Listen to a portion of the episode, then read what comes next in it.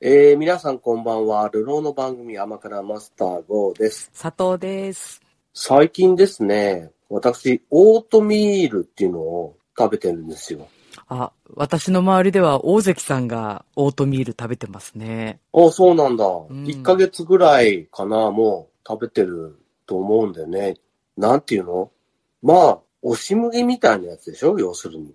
サイズどうなのかなと思ったんだけど、いろいろこう YouTube とかで作ってる人の動画見て、あ、これなら食べれそうだなと思って、まあ俺が主体で食べてるっていうよりは、うちの奥さんがダイエット目的で最近食べるっていうんで、じゃあ相変わらず、ね、食生活が一緒になるからさ、じゃあいいですよと、何らかいろいろ作り方をね、勉強して、いろんな方法で食べればいいんじゃないですかって言って、はい。食べ始めてるんですけど、まあ、特に1ヶ月ぐらいやってみて、まあ、多少は減ったんだけど、まあ、すごく減ったとか、でもね、例えば前は朝バナナ1本だったの。もう何年も。うん。 3年とかぐらい、ずっとバナナ1本で過ごしてたんだけど、まあ、オートミールを食べるっていうから、まあ、バナナ半分そのオートミールに入れて、ほこう、食べてるんだけど、う。ええ。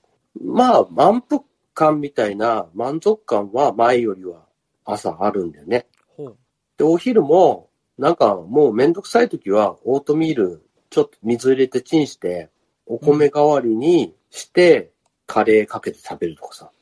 へえ。なんかレトルトのカレー、最近さ、あの、すごいカロリーの低いやつとかあるわけさ。100キロカロリーとかのレトルトのカレーとかが売ってるからさ。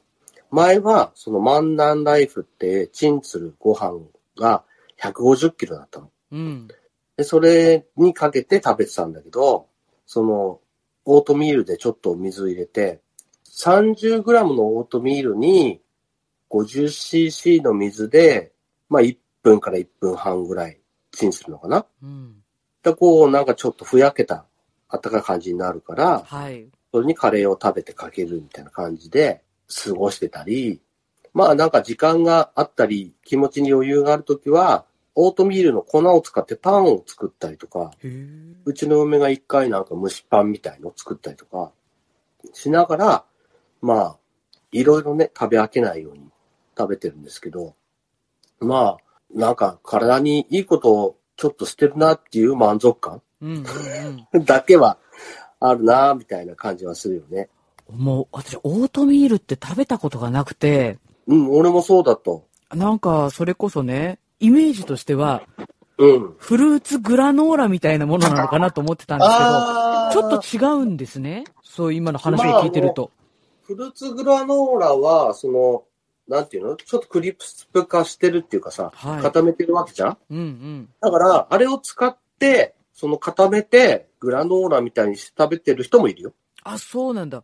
いやそうそうそう。なんか、それこそね、その今言った水で戻してチンして、あの、うんカレーをかけて食べるとかっていう感じうが、ん、あ、ちょっと想像してないものだったっていうか、まあ、そのもう牛乳なり、ヨーグルトなりと一緒にバリバリ食べるみたいなイメージがあったんだけど、ちょっと違うんだね。とりあえずね、朝をもし牛乳とかで食べるんだったら、はい。その、オーバーナイツっていう方法でやらなきゃダメらしいんだよ。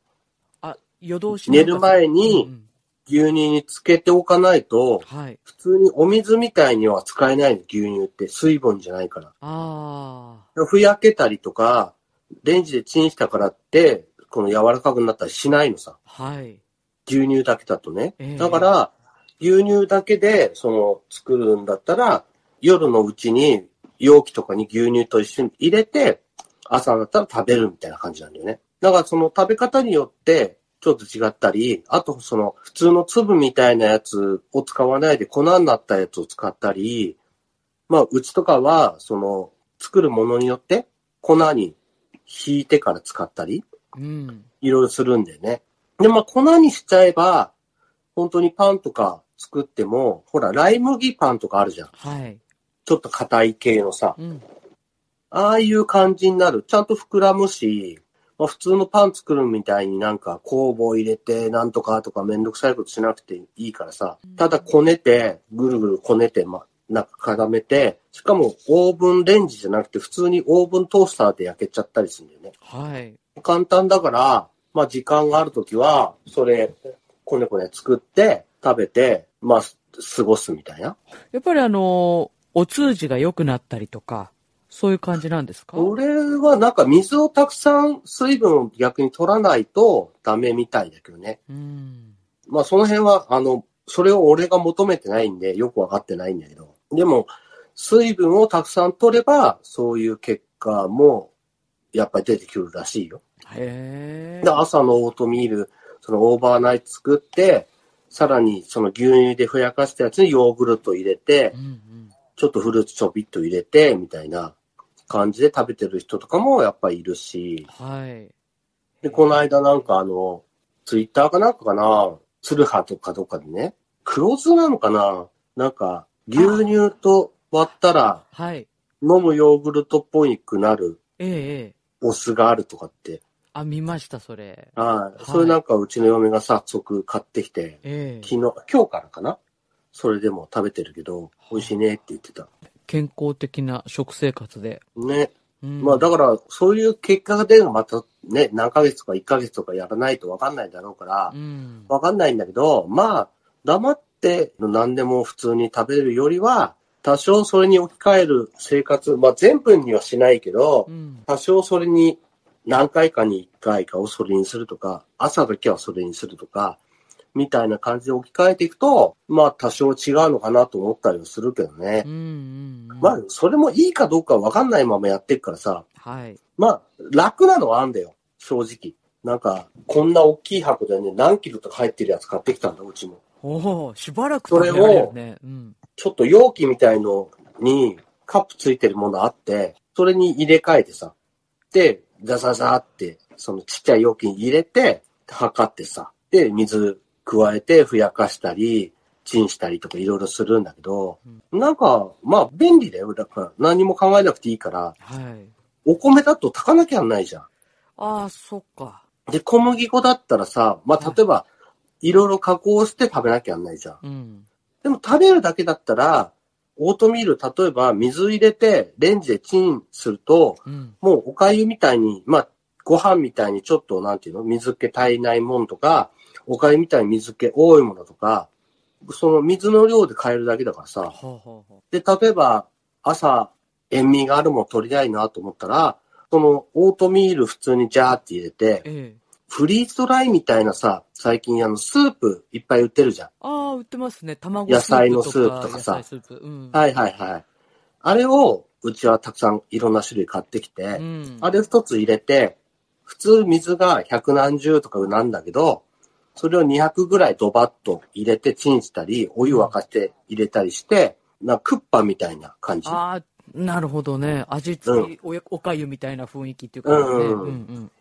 雑炊のちょっと水っぽい感じっていうかさ、うんうん。そういう感じにして、こう食べるのも簡単だからさ、うん。それはそのお米だったり、小麦粉とかにはできないことだよ。はい、そうですね。このままちょっとお湯とか入れて食べれるっていうさ、うんうんうん。手軽さが、なんか、楽でいいなと思って、はあ俺なんかあの、一人で行ったらもうめんどくさいからさ、うん。何でもいいから食べればいいや、みたいな感じもあるから、うん。 そういう人には、非常になんか楽でいいな、みたいなさ、キャンプ行ってもオートミール食ってりゃいいんじゃねえか、みたいなさ、ぐらい の気持ちになっちゃってるぐらい、なんか楽な食材一つ、あの、おかげさまで見つかりました、みたいなさ。もうメスティンでオートミールをいたもだうくみたいな。メスティンいらないからさ、オいーらトミないールだったら。ああ また炊かなくていいからうんただカッねプ。に入れて、うん。お湯入れればね、ねおかゆみたいに、まあちょっと塩振ってさ、うんおかゆみたいにしても食べれるし、うん。さっき言ったみたいにスープの素だけ買ってくれば、は普通になんかね、一食それで終わっちゃうからさ、い。へえ。なんか便利いいなと思って、あ。もうカッラプラーメンと同じぐらいの感じで食べれるってことはもうそうなってくるとさ、はい、そうですね。それはなんか非常に俺向きだなと思って、うん。でもカップラーメンよりは体に悪くなさそうじゃん。そうね。うんうんまあ、カップヌードルプロだったらね、カロリーもいろいろな少ないし、食べていいよっていうのもあるんだろうけど、うん。それも買ってくるのめんどくさいじゃん。まあまあ、でねもオートミールはドーンって買ってあればさ、食べれっから、そんなにこう、あれなんですね、大量な感じで売ってんですね。こういうの、なんていうの麦茶入れてるようなさ、そうね。パックというか、なんか売ボってトたルんだに。こういうのん使うといいよって100円ショップで買ってきたんだけど、へーカップついそれで計量てカッ、プがついてて。うんそうそうそうって、口がついてるから、はい。普通にこれにガーって入れて、ええ、ええ。だからまあ最初のうちは測るけど、はいそのうちほら、大体量わかるじゃん、そしたら。うん毎日やってたらさ。はい。それで、ガーってやって、もう使うだけ。ああ。そで、楽だってる人、こうやってう動いでてたらすね。うんで、なんか最初、いくらか忘れちゃう。すごいね、大きい4キロぐらいのやつかな。はい。 4キロって言ってもね、もう、これ軽いんだよ。はい。めちゃくちゃ軽いもんだから、例えば30グラムって言っても、はあは結構な量あんのさ。あへえ。で、30グラムは、例えばダイエットししてる人向きに、30グラムあれば、うん。なんていうのそこそこ満腹感もあって、食べた感じもあって、うん。カロリー低いし、みたいな感じなんだけど、例えばご飯の量としては、60g とかでも全然カロリーはまだちょっと低いのさ。だからもうご飯代わりに食べんだったら 60g とかでもいいのさ。うん。 60g100ml の水入れて2分チンしてさ、普通にカレーかけて食べたらお腹いっぱいよ。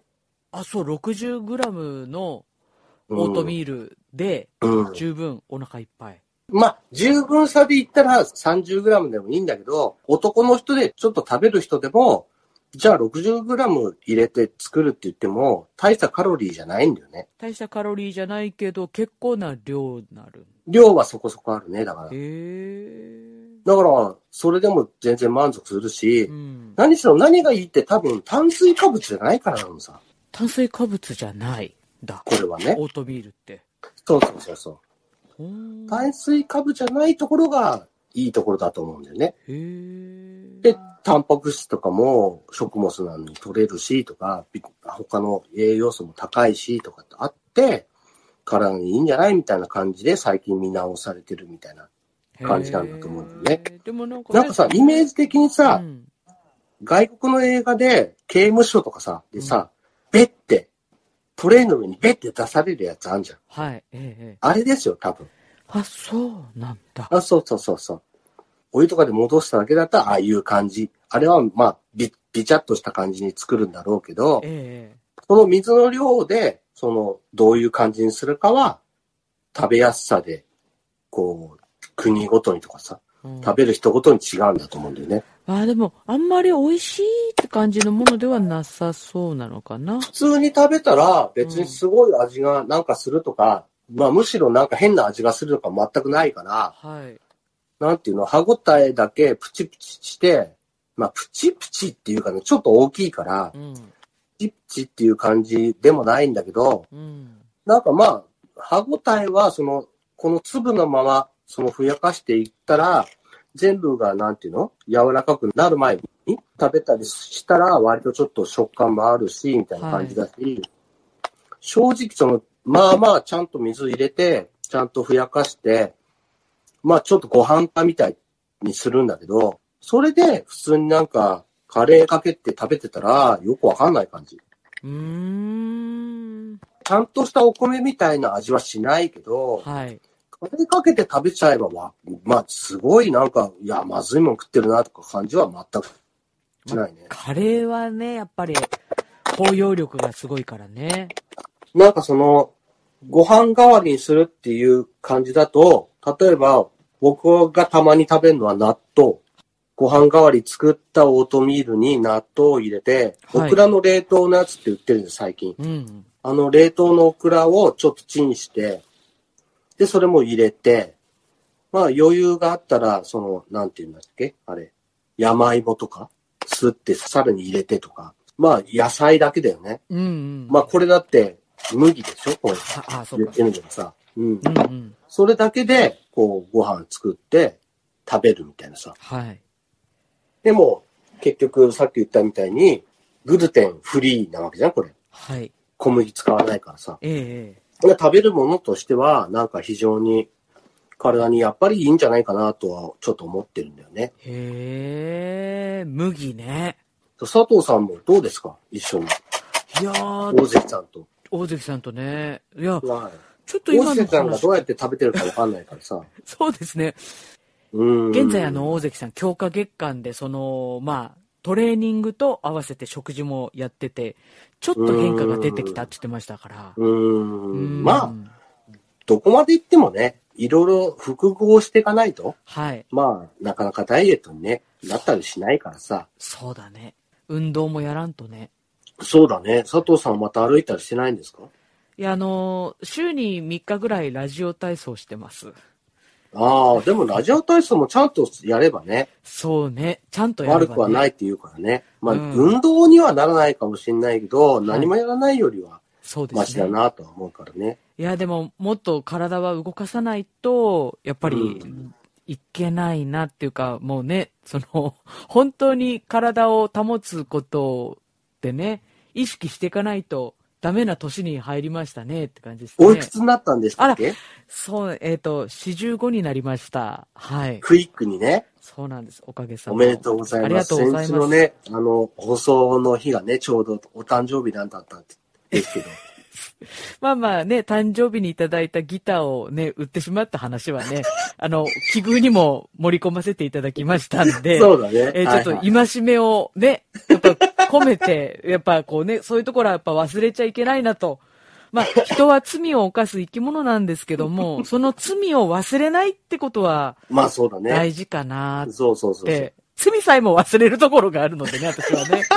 本当に、また同じね、過ちを繰り返しがちな人間なので、はいちょっとね、気をつけたいなと思いいや、ますね。もう頑張ってくださいよ。ありがとう運動はね、まあ、僕も大してやってないけど、最近はね、ずっとスケボーをこの1ヶ月ぐらいやあっーてるか。ら、ね全くやってないよりは、30分とか1時間ぐらいだけど、運動してるかなっていう気にはなってるから。あれはやってますよ。いやーまあでもね、うんそんな大して運動じゃないからね、自転車乗ってるようなもんだからさ。なんて言うんでしょうか。体のトレーニングだけじゃなくて、やっぱ頭とか心のトレーニングになってる気がしますよね。うあーん。の、スケボーって。。確かにね。うん。やり慣れないことをやるっていうことがまずすごいことだと、まあ、すごく自分にとっていいことなんだろうなと思いますよね。まあそうだね。1ヶ月ぐらいやって、その何年か前に初めてスケボーを始めたぐらいの感じは戻ってきたのかなっていう感じはするね。ああ、いいですね。それねようやく。取り戻せたんで、うん。これからね、冬になる前にもうあと2ヶ月ぐらいはい。残ってるから、ちょっともう少し、もうワンランクアップしてから、はい。ちょっとシーズンオフしたいなと思ってるけどね。ああ。できればね、冬にもどっかで滑れれば最高なんだけどね。ああ、屋内とかがあればね、うーん。いいんですけどね。そうなんだよね。そのなかなか難しいからさ。ああ、でもね、もったいないよね。なんかその、前も言ってた廃校を利用するとかね、そういうことさえできうればね。ーん、そうだうね。ん。すごく広いとこじゃなくてもいいからね。はい。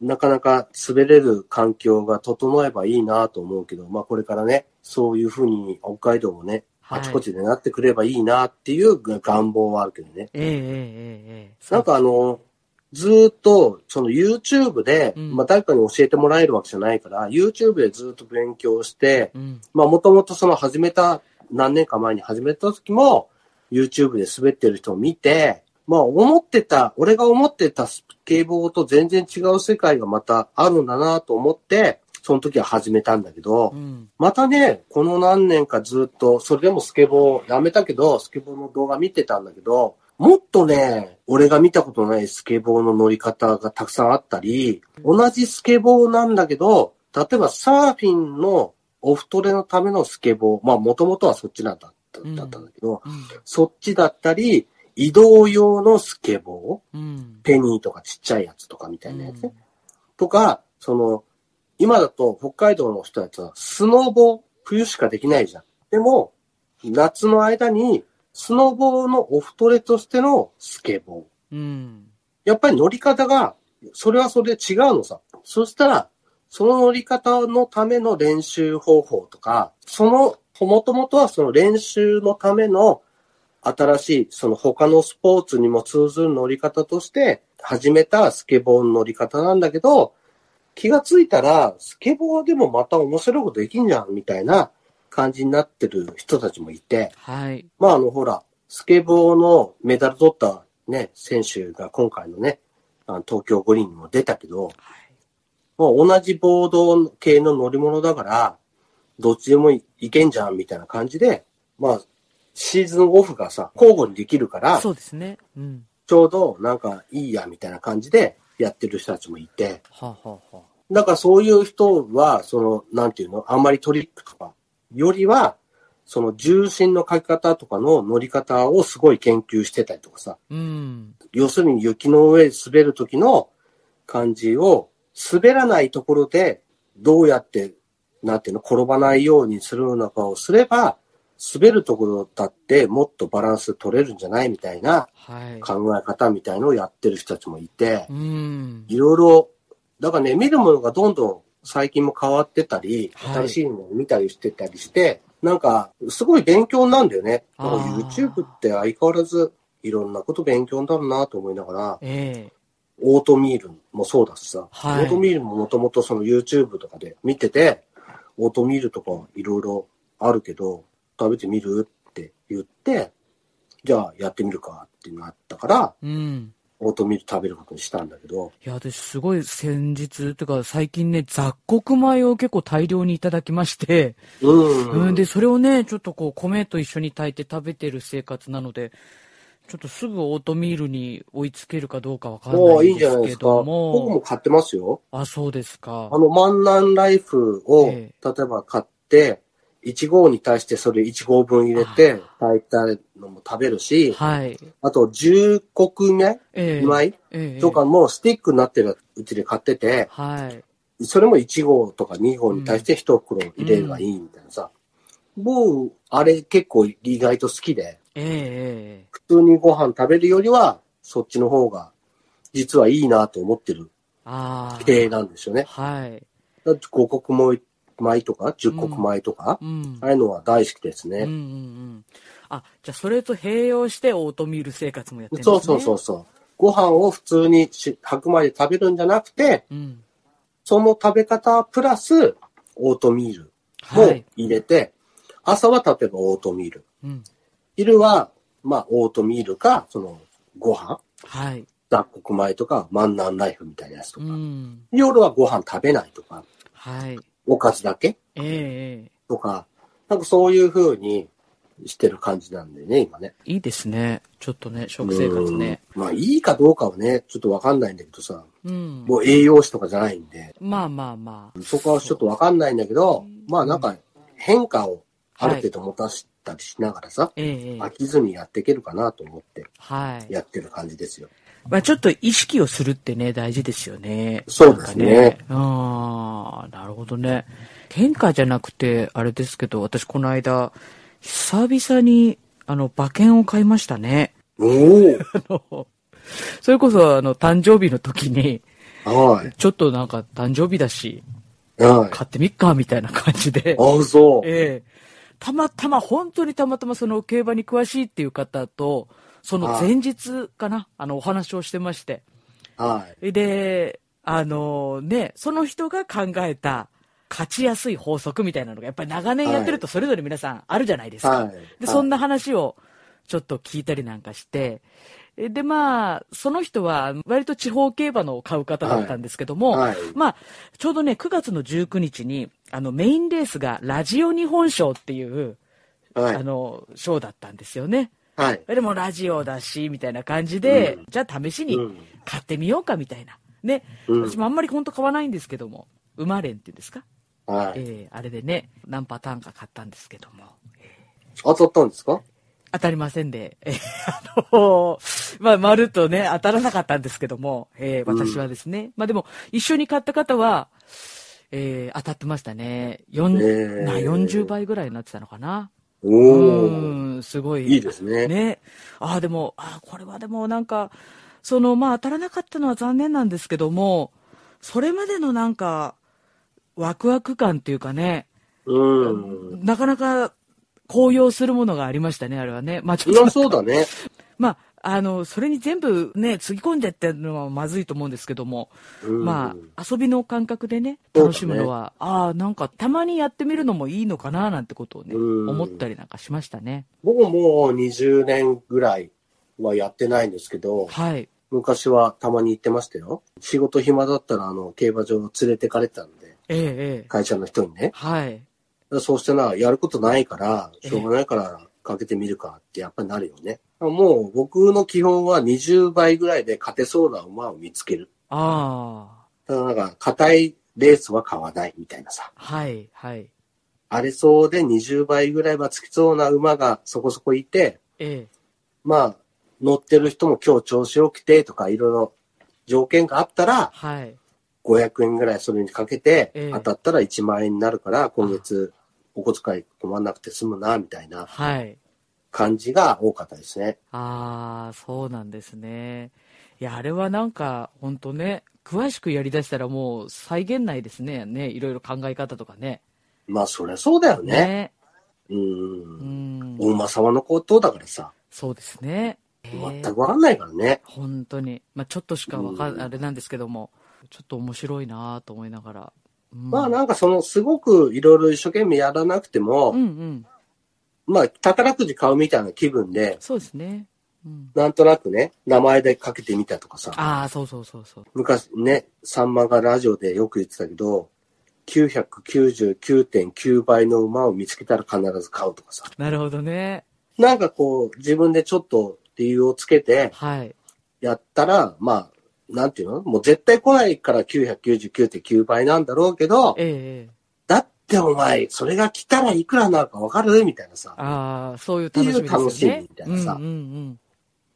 そういうつもりで買ってたら、まあ、なんていうの面白いのかなと思ったりもするけどね。うん、そうですねだ。からなんか、もう真面目に考えるのはとっくにやめたんだよね。はい。競馬に関しては。ええええそれに使う時間も自分の中ではもうもったいないレベルになっちゃったから、うん。キリがないからさ、さっき言った、佐藤が言ったみたいにさ、いや、本当うん。うーん、なんかなんか、だったらなんか宝くじ買うぐらいのつもりで、うんじゃあ俺も誰か買うときに、じゃあ俺も500円買ってとか、うん。うん。 100円渡して100円だけ買ってとか、うん。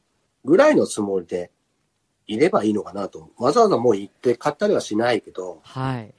最近ほら、スマホとかで買ってる人いるじゃん。あ、いますね。たたまたま一緒にいたい時に、じゃあ100円あげるから、これで買ってって。うん。適当に、じゃあ全く見ないけど、ナンバーとナンバー買ってとか、おーこれなんす、なん、なんぼついてるぞとかつって、うんうん。大丈夫これって。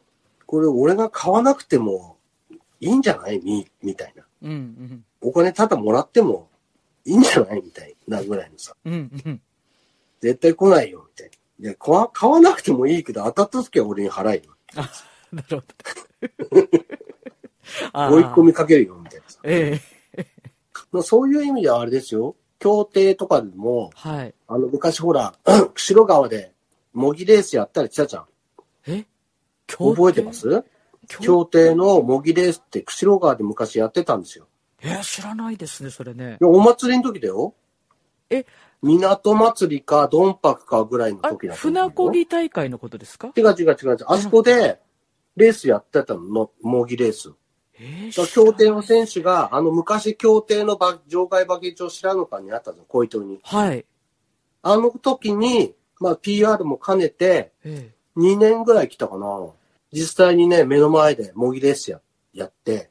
すごいですね、それね。釧路川いやすごかったよ。初めて実際にレースって見たからさ、その時に。えうわ、すげえなと思っえ。て。えいやー、これ、なんていうの、競艇場が本当にあったら、俺きっと面白がっていっちゃうなと思ったから。え。はあ。うん。まあ、例えば、あと、競輪とかね、はい。オートレースとか、一応公営のさ、あの、そういうのってあるじゃん。はい。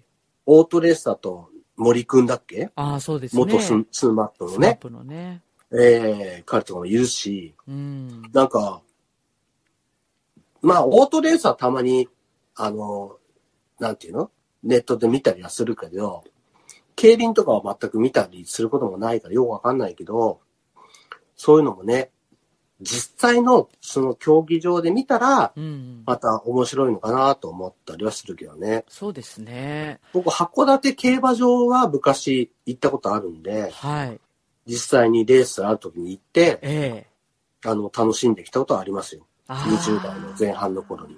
20、本当に20歳ぐらいの時かな。ああ。競馬う場。んうんうん。あれはね、なちょっと面白かった。確かに。はあ。場外馬券場じゃない、競馬場の楽しさは確かにあったなと思った。ああ。あれが、もし釧路とかにあったらまた違うんだろうなとはちょっと思ったね。うーんだ。からその、帯広とかね、はい、そうですね。面白いんだろうなと思うよ。ああ、万栄競馬ね。うん。ね。万栄もよくわかんないけど、万栄競馬を直接見に行ったら、うんまたちょっとあるんだろうなとか思ったりはする。そうですね。うん。まあだからその、ああいうのに行く人は大体ほら、あの、推しの馬がいたりとかしてさ、はい。なんかこう、その馬が出るんだったら、もう勝ても負けても買うんだとか、あったりするじゃん。はい。そういうのがあると面白いのかなとも思ったりするそうよ。ですね。あうの、んジョッキーであったり、馬であったりうね。ん。いい経験がまた一つ、佐藤さんができたというのならば、はい。思いっきりね、万栄でもいいから、うん。例えば近くだからさ、ちょっと行ってみるとかさ、うん。またね、俺もたまにね、乗るからさ、あれなんだけどさ、もう何年も乗ってないけど、馬って可愛いんだよね。ああ、かわいいね。私も前乗ったことありますけど。また触ったらツルツルするじゃん。うん。馬って意外と。うん。ちゃんと手入れされてる馬ってさ、気持ちいいよね。私はもう本当馬、全然言うこと聞いてくれない。っていうかもう、見透かされてるというか ね。あの、私のそう言なうんだ。こと俺は聞かない。そんな目に遭ったことないんだよね。そうかい。もう本当に、ちょっともう舐められるんだよね、馬に ね。あの、いやでもまあバイクの免許取ったからさ、はい。今はちょっとニーグリップもできるから違うかもしれんよ。違いますかね。あ、それ、うんそのバイクの免許取ってから馬には乗ってないですね。う。うんん。まあ、バイクにも乗ってないんですけ ど。うん。 もうね、今そ年れはも。ちょっとあ乗っの、てないまた馬に乗った時に感覚があーちょっと違う。かもしれないよ。まあ、でも馬は全然目線がね、高いですからね。高いからうね、ん。あんな高いものに乗ることがほぼ、ね、トラックぐらいなしかないからさ、ないね。いや、いいな。馬もしばらくぶりに乗るのもいいですね。全然乗ってないけど。うんまあそういうのをね、ちょこちょこいろいろ考えるとさ、はい。昔ちょっとやったことあるけど、最近やってないなとかさ、また今の年でやってみたって言ったら、またちょっと違う感覚があるんじゃないかとかさ、うん。結構やっぱあったりするからさ、はい。佐藤はとりあえず万栄行ってくればそうだ、うん万栄に行こうだね。うん。でなんかちょっとあそこのね、場外とかの食べ物食べてさ、ああ、そうだそうだ。ありますもんね。ちょっとね、うんお店あったりして。いいですね。楽しい。んでくればいいんじゃないですか、なんか意外と面白いかもよ。ええ45歳の新たなるはい。なんか楽しみをええまた一つ見つけに行ってみるっていう。はい。水木ありさ世代です。立派になりましたね、佐藤さん も。佐藤さんも頑張ってほしいなと思ってますよ。ありがとうございます。えーちょっと頑張らないとなんないですね。本当ね。まあちょっと、ちょっとあの、万栄行ってきた感想も教えてください、そのうち。わかりました。ちょっとまだ僕は万栄に行ったことないんで、あーまあ、そうあでのす函館競馬場は行ったことあるけど、万栄には行ったことないんで、うんうん。ぜひね、万栄がどうだったか教えてほしいなと思ってます。わかりました。今日はそんなとこでしょうかね。じゃあまず、オートミール を、え、オートミールです。はい、朝にちょっと食べてみて、はい。ちょっとチェックしてみます。オートミールね。はい。はい。先輩に、あの、ご相談したらいいんじゃないです大か。関先輩にね、はいオートミール先輩にちょっと相談してみます。はい。僕あの、なんて言うんだっけ、あれ。あそこで愛鳥で、うんすごいでかいやつを買いましたけど。まずちょっと小袋からで行ってみたいと思います。はい。まあね、4キロ買って 食べ、食べれなかったら困るからそうね。そうそうそう。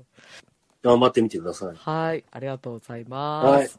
はい。それでは皆さん、さよなら。さようなら。